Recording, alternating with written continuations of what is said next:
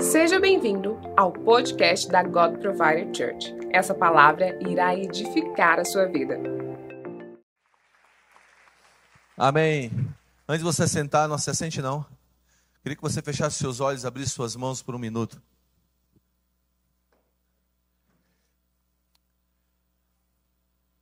Nós estamos no início de mais um ano e o Senhor está nos chamando para coisas maiores nesse ano. E se coloque à disposição dele agora. Diga com suas mãos abertas: Senhor, a minha vida é sua. Eu me coloco à disposição do Senhor. Eu me coloco à disposição da tua vontade nesse ano. Que se faça em mim a tua vontade.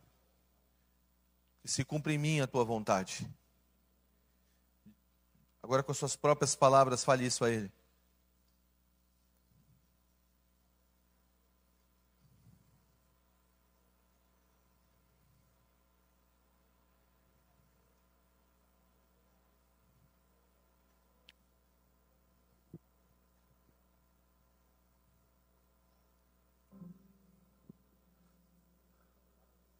Espírito Santo, que o Senhor nos encha nessa noite.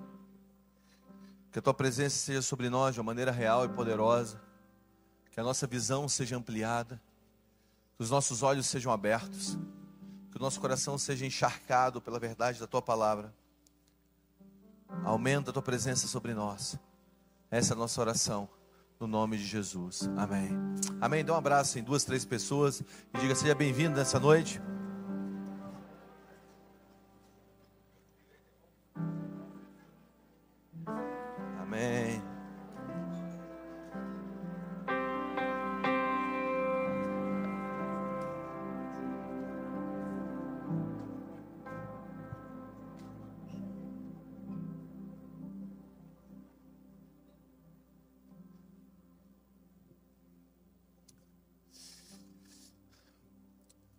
Alegria estar aqui novamente. Eu trago um abraço da minha, da minha esposa, dos meus filhos. Eu estou vindo de João Pessoa. Eu estava pregando num lugar que era uma balada. Eu vim, eu estava pregando lá nessa balada. O Gabriel estava comigo. Eu estou aqui com o Gabriel, com o Luiz e com o André. Fiquem em pé, galera. Essa é a galerinha que eu discipulo. Fiquem em pé novamente. Eu gostei desse movimento. brincando, brincando. E um dia antes de eu, de eu estar nesse lugar pregando, quem estava pregando, pregando não, né? Quem estava cantando era uma, uma cantora aí bem famosa aí, que eu não sei nem quem é, cara. Tanto que eu estou por dentro das coisas, uma menina chamada Ludmilla. E ontem, quando eu fiz o apelo, mais, mais de 90 pessoas vieram ao Senhor. 100 pessoas vieram ao Senhor ontem à noite. Numa balada, foi um tempo maravilhoso. Hoje nós estamos com times missionários enviados a gente acabou de sair de uma escola que um discípulo meu faz e hoje nós estamos com missionários nesse exato momento no Egito, no Haiti, Venezuela, é, Peru, Argentina e uma coisa legal que antes do envio missionário, no outro dia a gente ia, a gente ia enviar os missionários para esses lugares escuros e o Senhor me falou, eles estão com medo de ir. E aí nós juntamos aqueles grupos de missionários, tínhamos mais ou menos 300, 300 adolescentes e jovens ali. E o Senhor começou a dar palavras de conhecimento sobre o que ia acontecer no futuro. E aí nós liberamos palavras de conhecimento. Olha, você vai encontrar um borracheiro no meio da estrada, vai acontecer alguma coisa com o carro, não se preocupa com o ônibus, vocês vão encontrar um borracheiro e vocês vão pregar de Jesus para ele. Vocês vão encontrar uma menina, uma, uma senhora, tem acima de 70 anos, de camisa rosa, numa praça. Então a gente estava prestes a enviar e Deus começou a trazer várias palavras de conhecimento. E uma delas era sobre um traficante chamado Edson.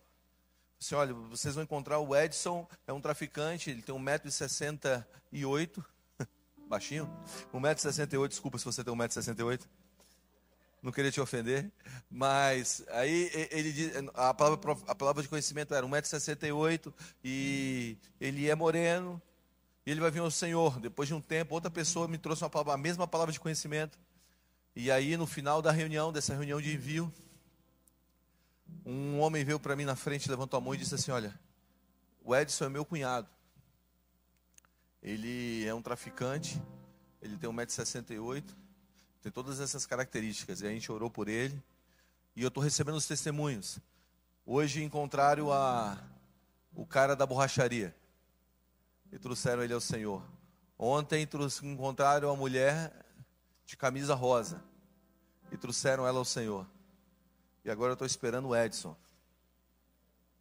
Então foram várias palavras. E ontem, quando eu subi naquele lugar, sabe, esse lugar que era um lugar, é o principal lugar de balada de verão de João Pessoa, nós vimos o Espírito Santo se mover. E eu fiz um ato com a bolinha e eu joguei a bolinha assim no chão e falei assim: Ei, para você essa bolinha, que era minha, que é uma bolinha, eu ando com uma bolinha de Romanos 8, 28. Eu não vou pregar sobre isso hoje, mas ontem eu preguei sobre isso.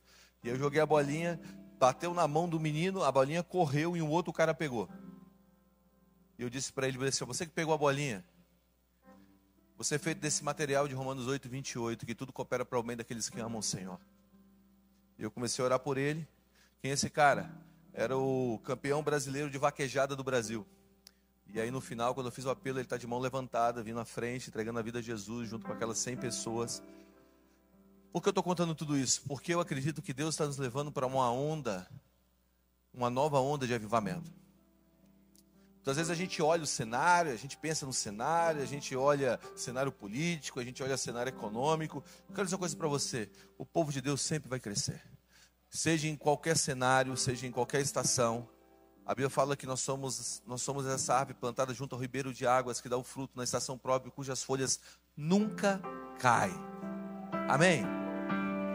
Agora, quando eu virei esse ano, eu virei esse ano com um sentimento. E o sentimento é, cara, eu tenho que focar naquilo que é essencial. Eu tenho que focar naquilo que Deus tem. Eu quero botar a minha força, os meus olhos naquilo que o Senhor coloca a sua força e seus olhos. Dois dias antes, o Senhor tinha me acordado de madrugada dizendo: Eu edifico a igreja, trabalha comigo, porque sou eu que edifico a igreja. Não tenta inventar farofada por aí. Foca no que eu estou fazendo. Eu estou edificando a igreja. Foca na igreja. E, e, e dois dias depois eu estava orando, Senhor, tira as minhas distrações. Porque a gente vive numa geração extremamente distraída. Eu não sei se você sabe, mas um estudo de 2005 diz que a, distração tem um efeito altamente destruidor na vida das pessoas. Olha isso. Em média, uma pessoa é interrompida a cada oito minutos. Você está fazendo algo, oito minutos, nesse intervalo de oito minutos, alguém te interrompe. Isso significa que a cada oito horas ela foi interrompida, ela foi interrompida 60 vezes.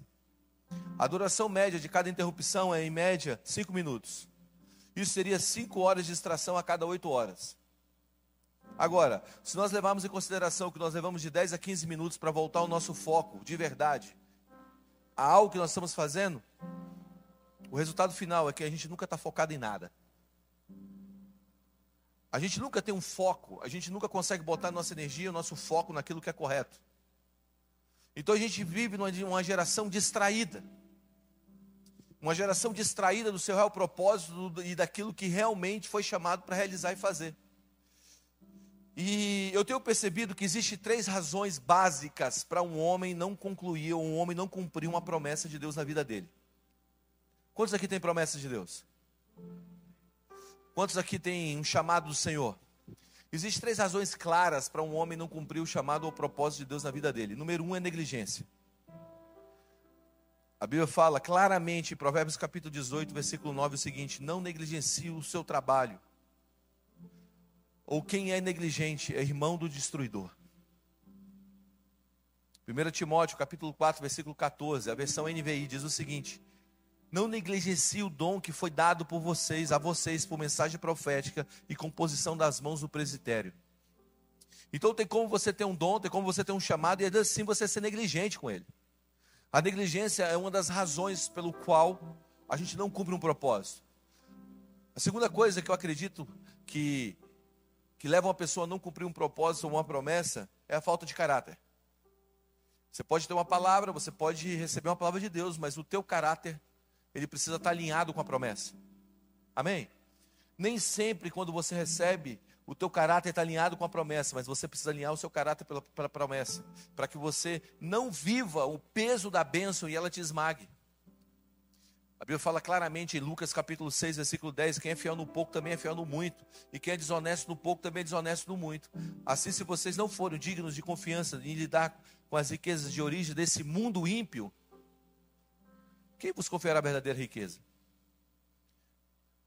E a Bíblia ainda fala em Provérbios capítulo 10, versículo 9: quem anda com integridade, anda com segurança. Então, caráter é uma coisa essencial para o um cumprimento de uma promessa, amém? E terceiro e último, que eu acredito que rouba aquilo que Deus nos prometeu, é distração. A Bíblia fala, Marcos capítulo 4, versículo 23, quem tem ouvidos, ouça.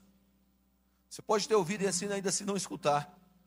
Então, um, nós temos um grande inimigo, e esse inimigo é uma distração nesses dias.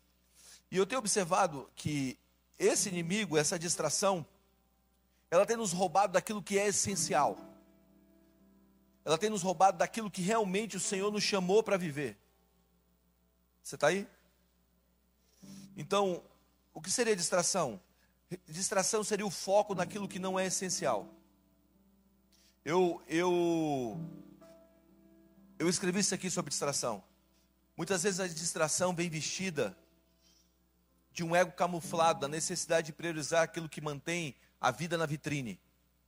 A distração vem por uma lista de prioridades distorcidas, de que realmente importa, mas que, mas que na verdade não tem nenhuma importância para Deus.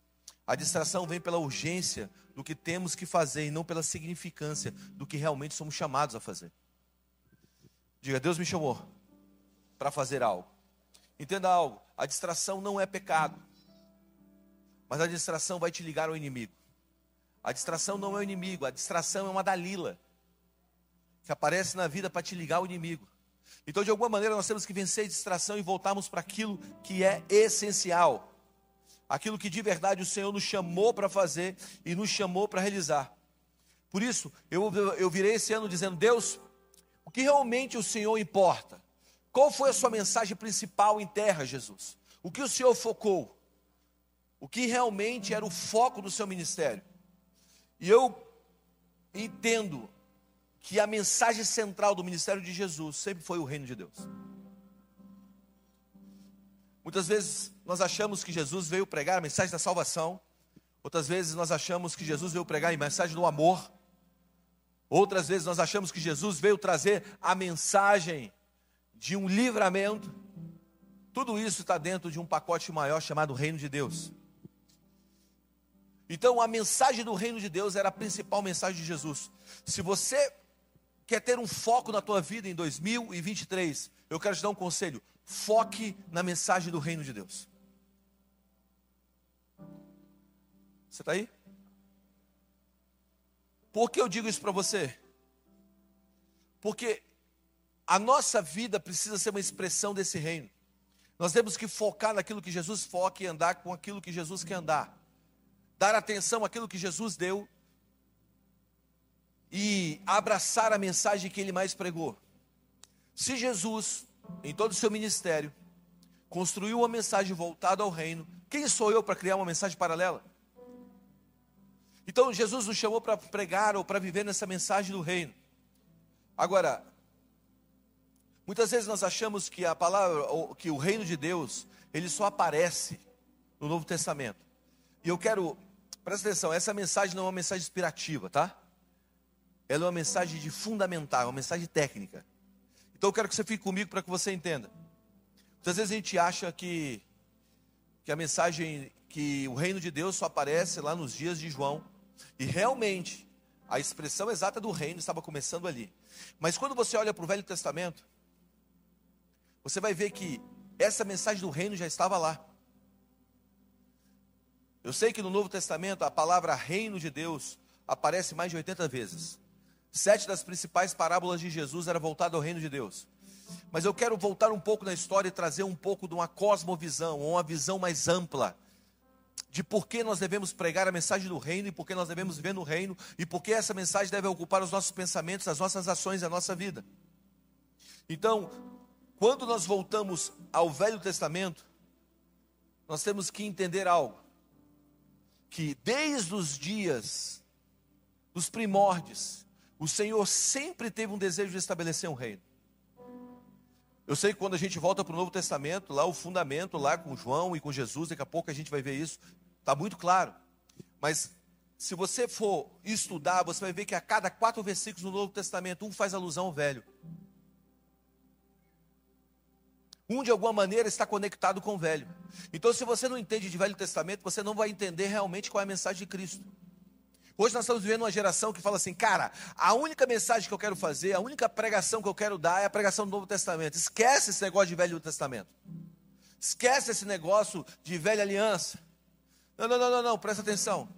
Muitas das palavras que Jesus falava estava ligado diretamente a profecias que vinham lá de trás.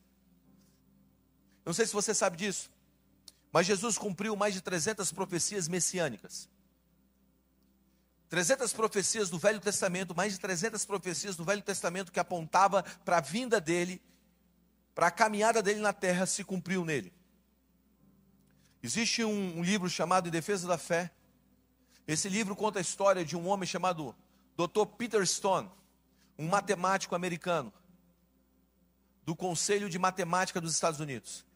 Ele juntou um grupo de 70, 70 experts em matemática. E ele pegou cinco profecias do Velho Testamento e trouxe uma probabilidade. Qual era a probabilidade de um homem, um único homem, cumprir cinco profecias messiânicas? O que são profecias messiânicas? São cinco, são profecias que apontam para o Messias. Então agora o que ele fez? Ele fez um estudo matemático de qual seria a probabilidade de um homem cumprir cinco profecias das mais de 300 do Velho Testamento. E ele chegou em um resultado. Esse resultado foi auditado pela Associação Americana de Matemática. E disse que o doutor, que o doutor Peter Stone, ele foi conservador. E qual foi o resultado? O resultado foi esse. Para um homem cumprir apenas cinco profecias do Antigo Testamento, do Novo Testamento, a probabilidade seria mais ou menos assim: seria você pegar o estado do Texas, nos Estados Unidos, encher o estado do Texas de moedas de um dólar, na altura de um metro, pegar uma moeda, pintá-la de vermelho, jogar no meio desse, desse estado coberto de moedas de um dólar na altura de um metro, vendar um homem, mexer todas as moedas, meter a mão e tirar uma única moeda. Essa era a probabilidade de um homem concluir, cumprir na vida dele cinco profecias. Jesus cumpriu trezentas.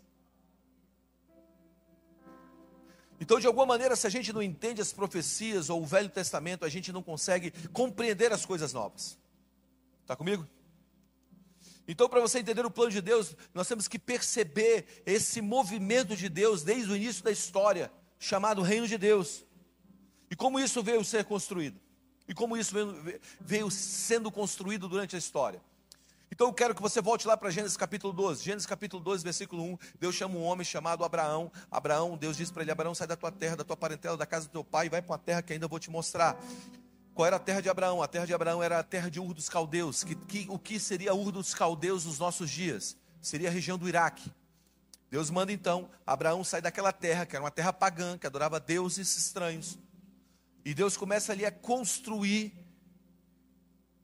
a mentalidade de um povo. Ele está dizendo: sai dessa terra e eu vou te fazer uma nação. E as famílias da terra vão ser abençoadas através de você. Se você voltar algumas casinhas para trás, você vai ver então Deus fazendo um homem no Éden. O homem peca. Deus expulsa o homem do Éden. E agora o homem sai do Éden. E agora ele começa a construir família fora do Éden. Essas famílias crescem e viram, viram vilas. Essas vilas crescem e viram cidades. Essas cidades crescem e viram nações. Então, quando você bate em Gênesis capítulo 12, essa construção fora do Éden, eu não sei se você sabe o que significa a palavra Éden. Mas Éden não era um lugar apenas físico, era uma atmosfera. A palavra Éden, a palavra é, muito, é uma palavra muito difícil de se traduzir. Mas a coisa mais parecida com essa palavra é atmosfera. Então, fora da atmosfera do reino de Deus, ou fora da atmosfera da presença de Deus, famílias começam a ser construídas, vilas começam a nascer, cidades são estabelecidas e agora nações nascem. E então Deus vira para esse homem Abraão, do meio de uma terra, do meio de um povo, e fala: Sai que eu vou te fazer uma nação. Eu vou construir uma nação através de você. E agora Abraão sai da sua terra e ele começa a andar. E ele anda para aquela região, a região de Caná.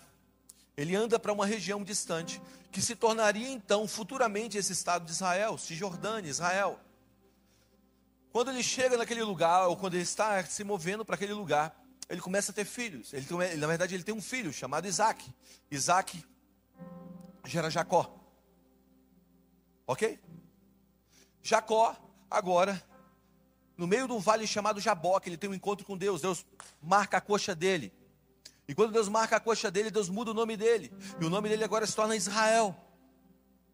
Então Abraão gerou Isaac, Isaac gerou Jacó. E agora sai de um não para um, mas um para doze. E aqui você vê doze tribos nascendo. Essas doze tribos nascendo, elas têm uma promessa: eu vou fazer vocês uma nação. Fica comigo, ok? E agora, no meio disso, no meio desse movimento, um dia um dos meninos, um desses meninos dessa, dessas, 12, desses, dessas 12 tribos, desses 12 irmãos, um desses meninos tem um sonho. Qual foi o sonho? Ele viu o sol, ele viu a lua e viu as estrelas se dobrando diante dele.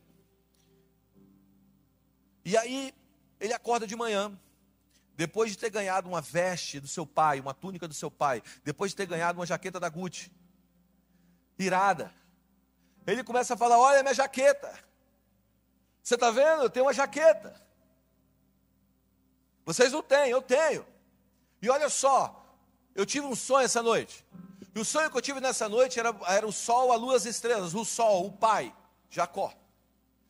A mãe se dobrando diante de mim. As estrelas, vocês, irmãos, se dobrando diante de mim.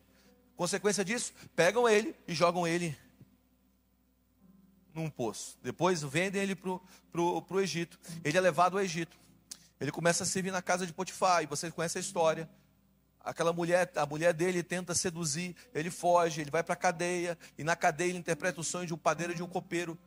O padeiro ele fala, você vai morrer, o copeiro ele fala, você vai para diante do rei. Lembra de mim? Um dia, então, o copeiro vai para diante do rei, ele está servindo o rei.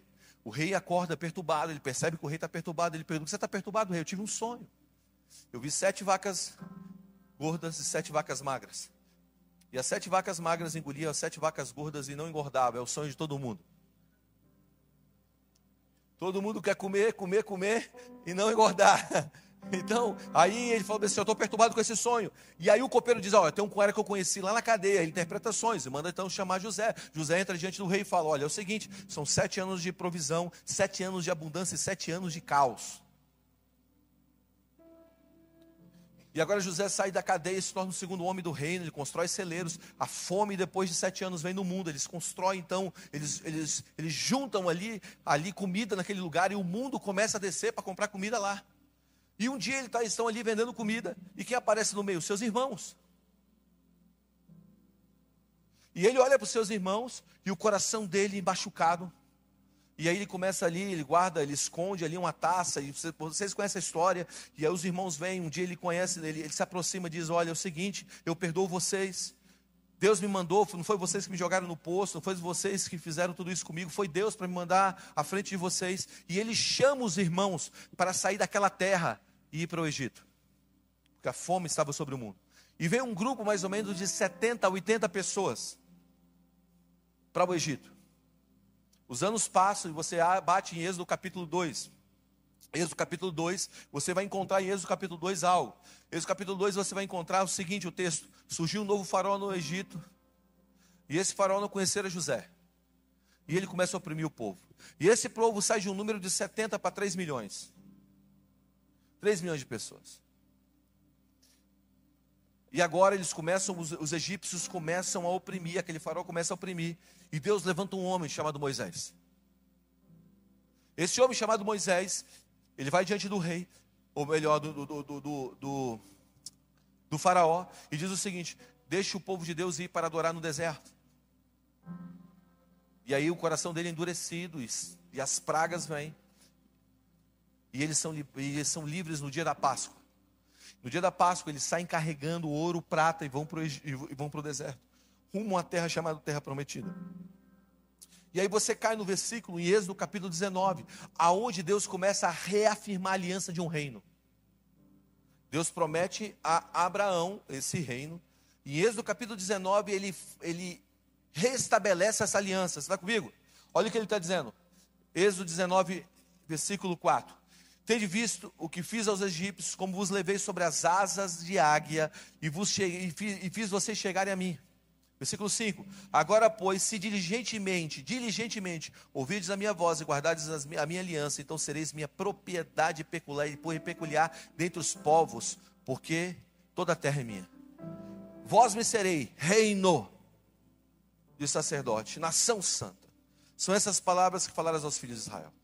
Olha o que Deus está fazendo. Deus está dizendo: olha, eu quero fazer vocês um reino de sacerdotes.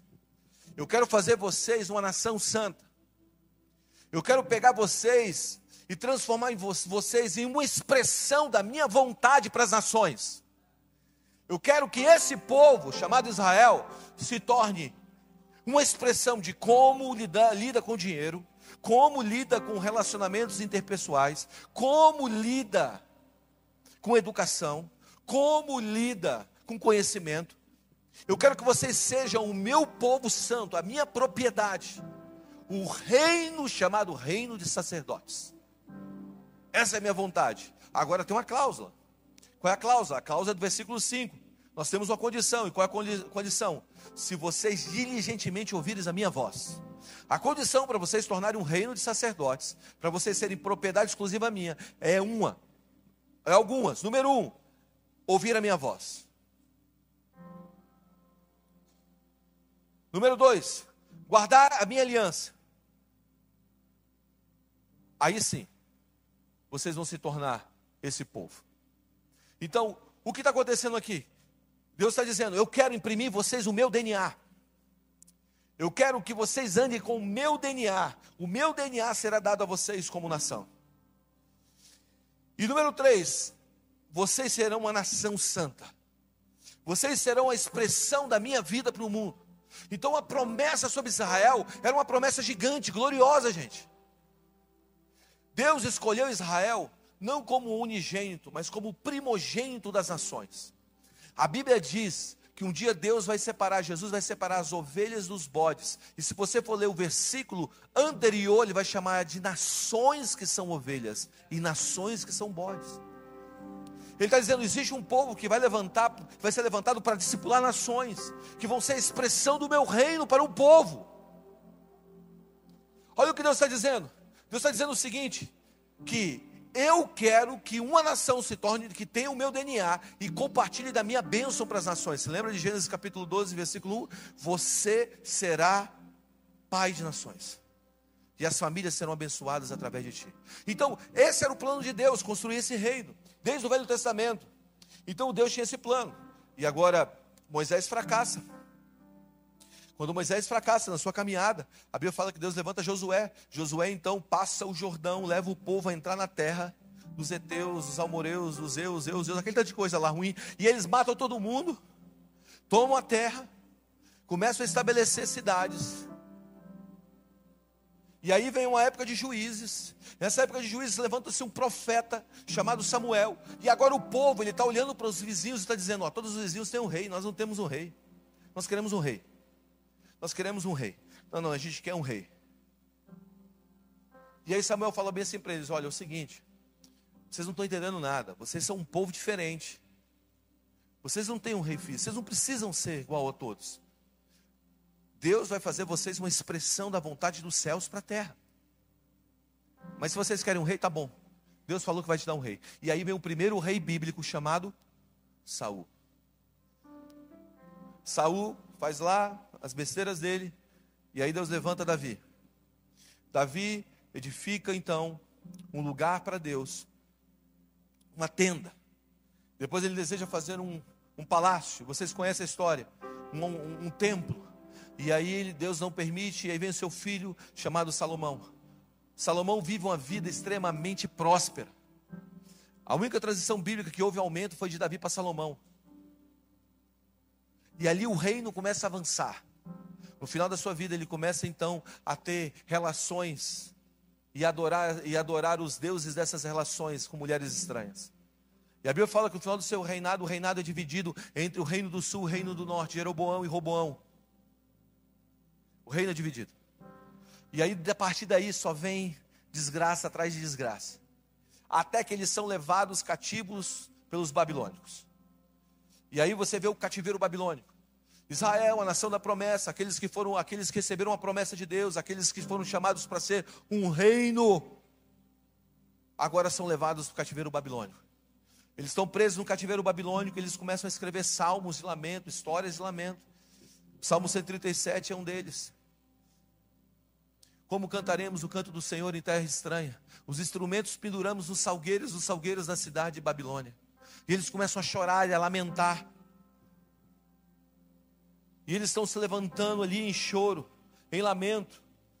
Mas Deus sempre tem os seus remanescentes, amém? Aí você vê ele se levantar Neemias e Esdras.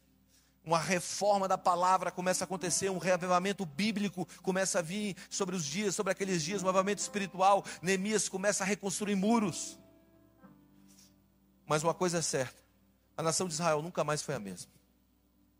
Israel nunca conseguiu se reerguer como antes.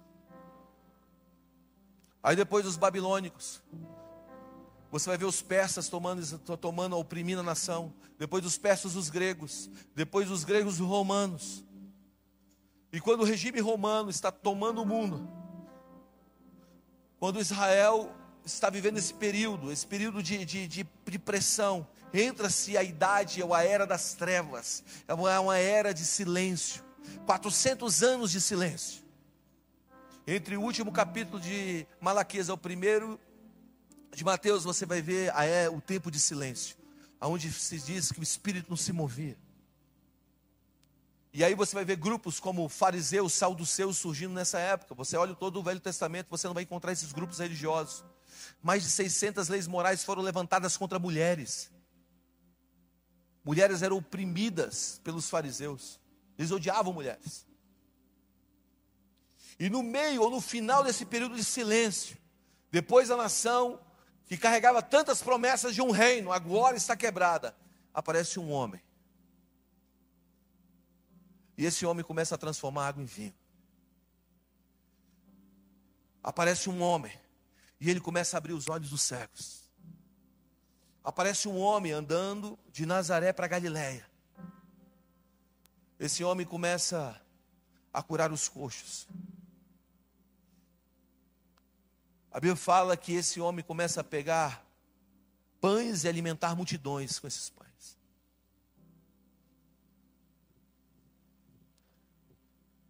Esse homem,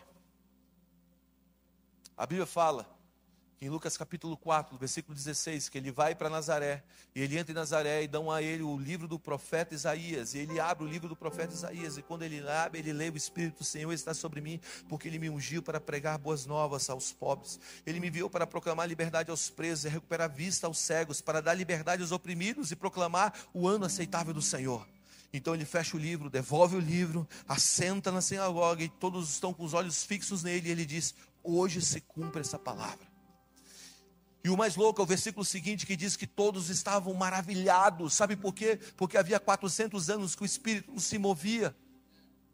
De repente, imagina você sentado naquela sinagoga e você está dizendo: está diferente hoje. Você está sentindo essa brisa? Está diferente. Cara, o que está rolando? Quem é esse homem?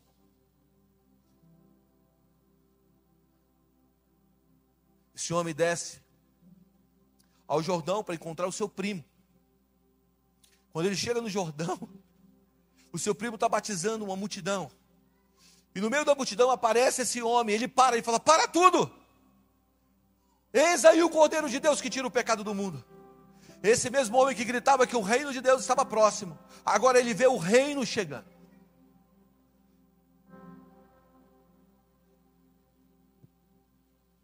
E aí, você entra e acredita, ou começa a crer de uma maneira muito mais veemente, o que está escrito em Marcos capítulo 1, versículo 15, que é: o tempo se cumpriu, o reino de Deus chegou, arrependa-se e crede no Evangelho.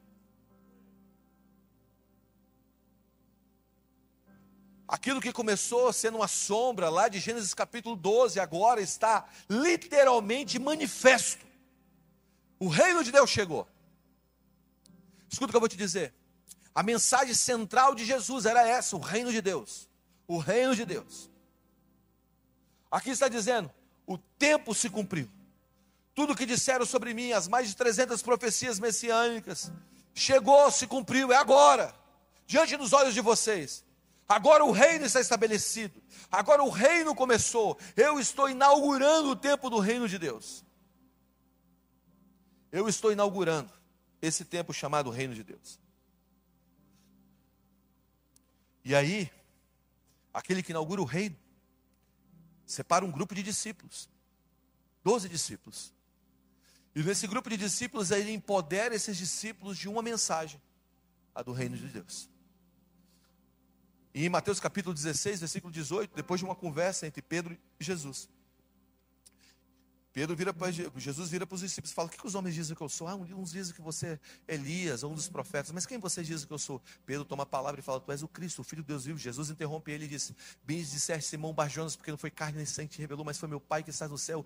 Pedro, tu és pedra, e sobre essa pedra edificaria a minha igreja, e as portas do inferno não prevalecerão contra ela, dar-te a chave do reino dos céus. E aí ele pega a chave dos céus e dá a Pedro.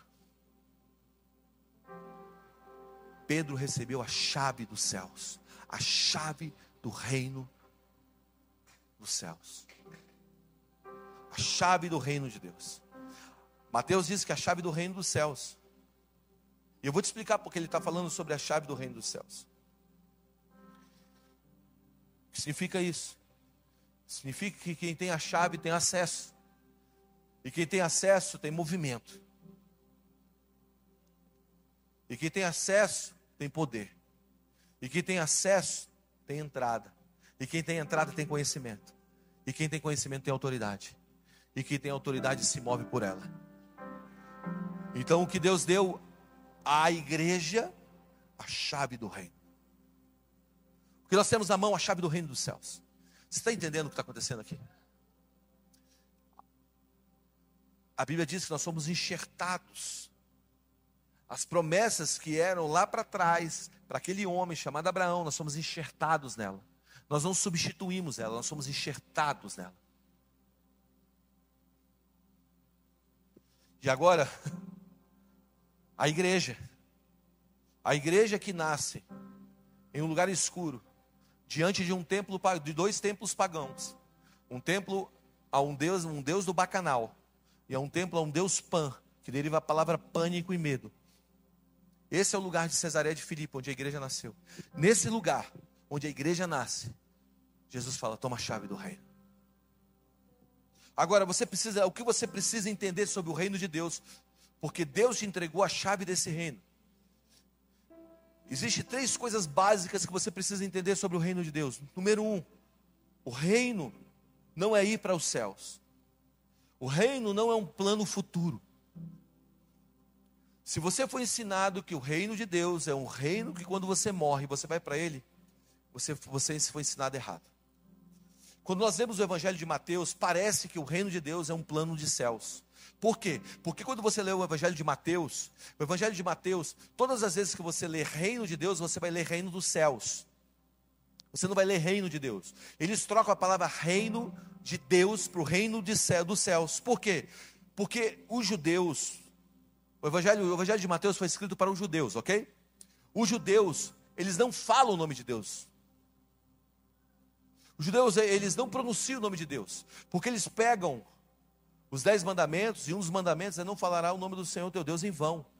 Então esse negócio era tão sério, era tão levado a sério por eles, que quando eles estavam escrevendo um texto, quando chegava no nome de Deus, que é um nome perdido, que você tem só iniciais, eles trocavam a pena, pegavam outra pena para escrever o nome de Deus.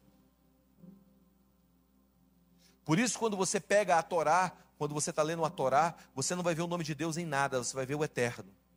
O eterno o eterno, eles não falam o nome de Deus. Então, quando você vê aqui falando reino dos céus, e não reino de Deus, é porque eles não pronunciam essa palavra. E muitas vezes, quando nós lemos esse texto, reino dos céus, nós pensamos que os céus é um lugar, é para onde nós estamos indo. E nós confundimos isso. Por quê? Porque o que nós precisamos entender é que Jesus e João não estavam falando que o reino é no céu, mas o reino que vem do céu. Não é o reino no céu, é o reino que vem do céu. Quando ele estava falando reino do céu, ele não estava falando reino que é no céu, mas o reino que vem do céu. Deixa eu tentar dar um exemplo disso. Faz de conta que você conhece um cara chamado Francisco da Espanha. Por quê? Porque ele nasceu na Espanha. Então você conhece o Francisco da Espanha. O Francisco pode ser da Espanha, mas não significa que ele está na Espanha. Você está entendendo? Ah, conhece o Francisco da Espanha? Conhece, sabe que ele está morando no Brasil? Ah, é? É, ele é da Espanha, mas ele está morando no Brasil. O reino é do céu. Mas ele não está no céu. Sabe por que o reino não está no céu? Apenas no céu? Porque nós temos que entrar numa segunda verdade. Que o reino não é apenas um lugar, o reino é um tempo. A segunda verdade que eu quero que você fixe é que o reino é um tempo. Ah, começou o reinado do, de Ricardo Coração de Leão no tempo do reinado de Ricardo Coração de Leão. O que, que era isso? Que era o tempo em que ele estava reinando, ok? O tempo do reinado de Ricardo Coração de Leão, ou seja lá qual for o nome, começou no ano 1800 e lá, lá, lá, lá até o ano 1800 e lá, lá, lá. Então aquele tempo foi o tempo do reinado do rei Ricardo Coração de Leão.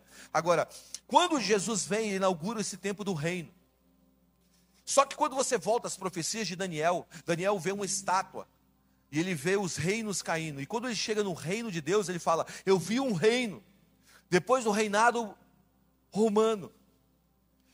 E esse reino nunca mais terá fim. Ele está dizendo: Eu vi o início desse reino, mas eu não consegui ver o final dele. Por quê? Porque o reino não é um lugar, é um tempo. É um tempo que foi inaugurado com a chegada de Jesus na sua forma real. Você está comigo?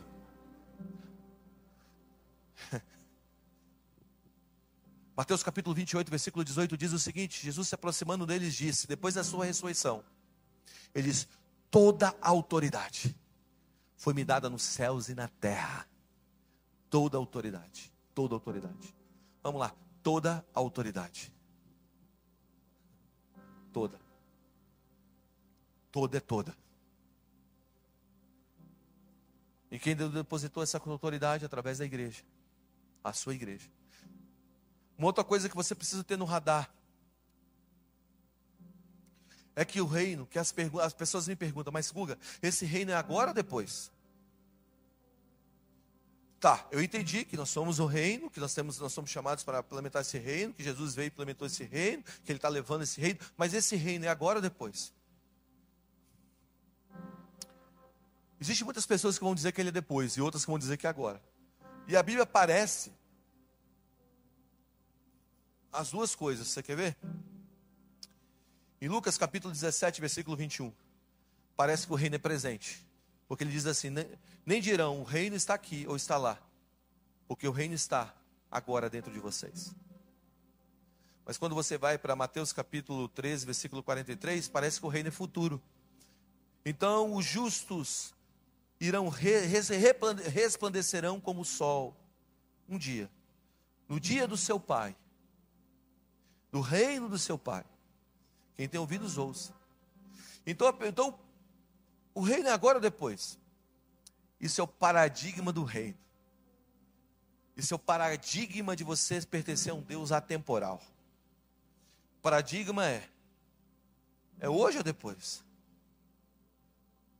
Para você entender isso, você precisa entender o conceito básico do reino de Deus. O conceito básico do reino de Deus é esse. Se você esquecer tudo, não esquece isso. Aonde o rei está, o reino também está.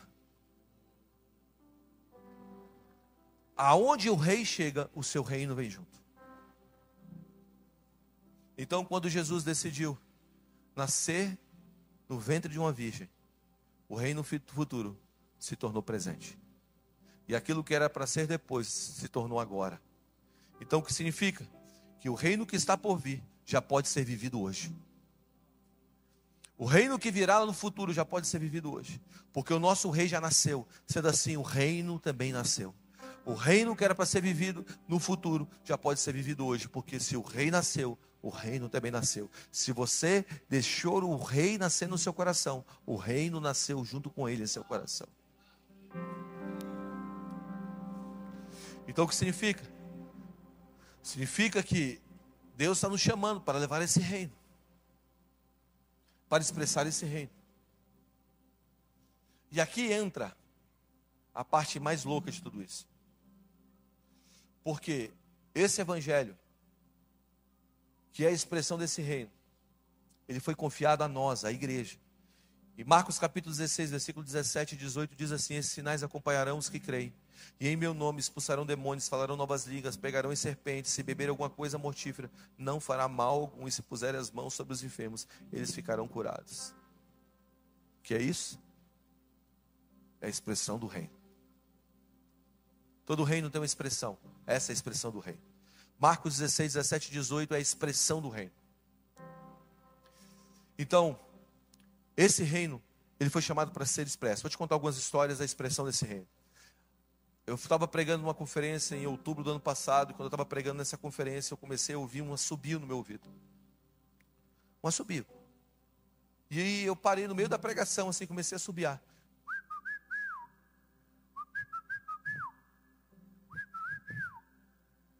Quando eu estava subindo, o Senhor me falou assim: esse assobio. Todo mundo estava pensando que eu era um louco. E Deus me falou: esse assobio é assobio que o pai chamava uma menina que quando ela era pequena, era subiu do pai para sua, sua filha. Só que o pai morreu e ela nunca mais conseguiu me ver como eu sou. Eu disse: Esse assobio, subiu que seu pai te chamava quando você era criança. Seu pai morreu no acidente de carro. Mas hoje Jesus está te assobiando para dizer que ele sempre esteve lá. Uma menina do meu lado esquerdo levanta a mão e começa a chorar. Eu vim para frente e eu fiquei assobiando. O assobio do pai. O que aconteceu? Cadeias foram quebradas de orfandade dentro dela. Estava pregando numa fazenda de um amigo meu, no movimento missionário. Eu estava pregando e o Senhor me mostrou. Tem um homem, tem um menino aqui que tem uma tatuagem na perna, na, na, na canela. E essa tatuagem na canela é 1900 e 70, 1976. É a data de uma pessoa muito importante na tua vida que faleceu. Você até hoje não conseguiu viver, cara. Quem é você? O menino levanta a mão e vem para frente. Ele levanta a calça 1976. Na canela. Bota as mãos sobre ele. Começa a orar por ele. Ele diz, cara, é meu irmão que morreu, cara. E o Espírito Santo vem sobre ele. Ele encontrei com ele cinco meses depois. Ele falou, cara, aquele negócio mudou a minha vida. Cadeias foram quebradas. O reino de Deus chegou. Eu estava pregando na Universidade Federal do Amazonas, eu já contei isso aqui uma vez. Um menino se envolveu numa briga de tráfico, tomou um tiro no, no rosto. A bala entrou debaixo do nariz, na narina esquerda, quebrou os dentes da frente, atravessou o céu da boca e parou na cervical. Estava com 3 mil jovens na Universidade Federal do Amazonas. Eu estou dizendo, Espírito Santo vai entrar aqui agora. Vem, Espírito Santo. Esse menino foi levado para lá pelo primo dele. Ele não era nem crente, cara. Ele estava com ponto na boca. Da última cirurgia que ele fez. O médico disse: essa bala pode se mover e te deixar com sequelas. O organismo pode tentar expelir ela e te deixar sequelas. E aí ele começa a sentir uma dor na cabeça, uma dor na cabeça, uma dor na cabeça no meio da reunião. Cospe a bala do revólver. Ele pega a bala do revólver e vem para frente. Eu estou pregando. Ele chega perto aqui e ele começa a gritar: a bala, a bala. Eu, irmão, não tenho bala para te dar, velho.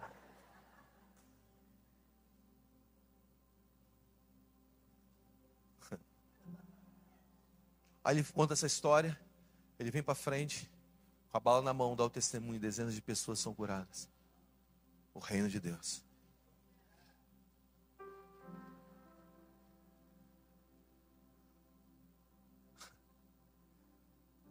Reino de Deus.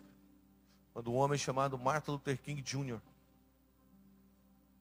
invade as ruas a partir de Atlanta, Georgia, nos Estados Unidos. E diz: Eu tenho um sonho. Que meu filho negro estude na mesma sala de uma menina branca. E ele estabelece um marco dos direitos civis americanos. O reino de Deus sendo estabelecido. Quando Abraham Kuyper, na, na Holanda, assume a liderança de governo e começa a provocar uma reforma, o reino de Deus chegar.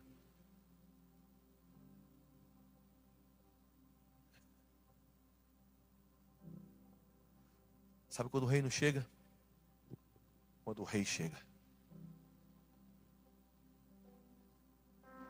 Hoje eu estou aqui para te dizer: a igreja é a instituição que Deus escolheu para provocar o avanço desse reino no mundo. Nós somos maiores do que governos. Nós respeitamos os governos mas nós somos maiores, porque o nosso reino não é desse mundo, e ele não é de visível aparência. Você sabe quem Jesus usou? Talvez você está dizendo assim, cara, mas eu não tenho capacidade nenhuma para fazer esse negócio. Sabe, sabe quantos anos tinham os discípulos de Jesus? Sabe quantos anos tinham os discípulos de Jesus? 15, 16, 17.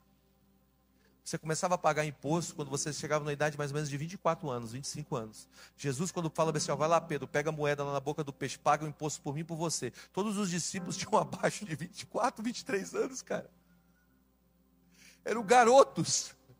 E Deus pegou o reino e deu para garotos.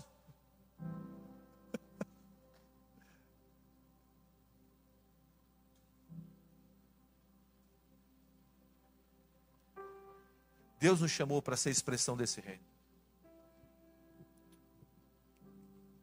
Eu estava sentado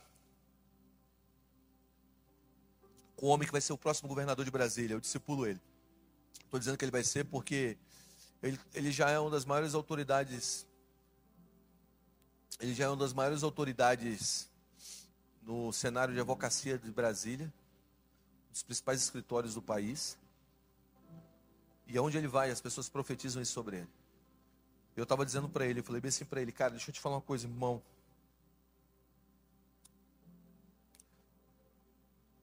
Só existe uma possibilidade dessa cidade ser impactada. Não é você fazer uma bela gestão, não é nada disso. Tudo isso está dentro de um pacote maior. E você entender que Jesus precisa sentar com você lá de verdade e ser aquele que governa. Não sei se você sabe, mas quando você constrói uma boa família, quando você perdoa, quando você não anda ofendido e nem distraído, de alguma maneira o reino de Deus está vindo. Quando eu estou empurrando meu filho lá no parquinho, o reino de Deus está sendo manifesto.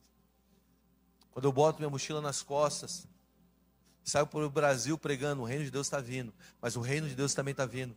Quando eu entro dentro do carro de manhã e falo assim, galerinha, vamos citar o versículo bíblico antes de chegar na escola. Quando eu paro aquela minha reunião importante para ir lá brincar com meu filho de futebol, o reino de Deus está crescendo. Você está comigo? Hoje, eu quero te contar um último testemunho. Não, eu quero que você fique em pé.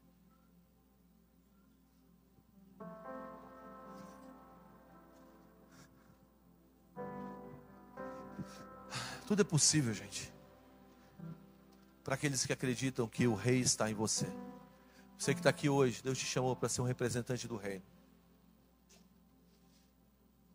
Eu tenho orado pelas próximas fábulas infantis. Sabe, eu tenho orado para que a igreja seja aqueles que escrevam os próximos livros que irão doutrinar uma geração nos princípios reais do Evangelho. Eu tenho orado para que escolas, como aquela que eu fui hoje, do meu irmão, Kindle, e outras escolas e universidades cristãs venham crescer e explodir na nossa nação. Em todos os lugares, a gente nós possamos ensinar o reino de Deus às nossas crianças. Eu tenho orado para que as riquezas das nações venham sobre a mão de alguns. Olha só. Esse era o testemunho que eu ia falar, que eu ia falar. Eu senti de falar há seis anos atrás, eu estava pregando no ABC Paulista. Tinha um menino na minha frente assim. Eu olhei para ele, o nome dele, o nome dele é Gustavo Bufara. Se tornou um amigo pessoal. Eu olhei para ele, quando eu olhei para ele, eu vi Isaías 60, 11 no peito dele. E eu disse assim: Eu estou tendo uma visão com você, cara. Ele tinha acabado de chegar da Alemanha, da Suíça. Eu disse: Olha, eu estou vendo Isaías 60, 11, 60, 11 no teu peito. Eis que põe uma porta aberta diante de ti. E ela não se fechará nem de dia nem de noite para ser trazida a riqueza das nações e junto com ela os seus reis. Eu falei: Você vai administrar a riqueza das nações. Eu impus as mãos sobre ele. Dois anos depois, ele construiu um fundo. Resultado: esse fundo se tornou um dos, dos fundos, fundo bilionário. Ele me ligou há três anos atrás, três anos e meio atrás, disse assim: Guga, está começando a acontecer a palavra. Eu estou indo para o Peru para comprar o Odebrecht do Peru. Ele foi lá e comprou a empresa como se fosse a Odebrecht do Peru. E ele falou: agora eu estou indo para comprar aquela outra empresa corrupta. Qual o chamado da vida dele? Comprar empresas que se envolverem em corrupção, limpar elas e devolvê-las para a sociedade. O último empreendimento dele, na B3, na Bolsa. A empresa dele ganhou a licitação para limpar a Baía de Guanabara. Sabe o que ele está fazendo? Ele está limpando a Baía de Guanabara.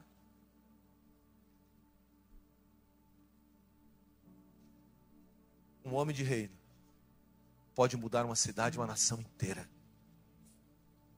Será que você pode dizer, Senhor, eu estou aqui me candidatando para ser um homem que leva o teu reino às nações?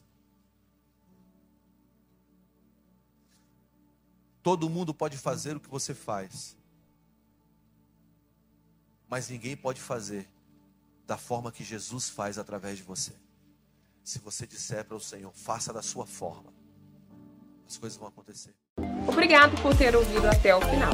Acesse o nosso canal e tenha acesso a mais ministrações.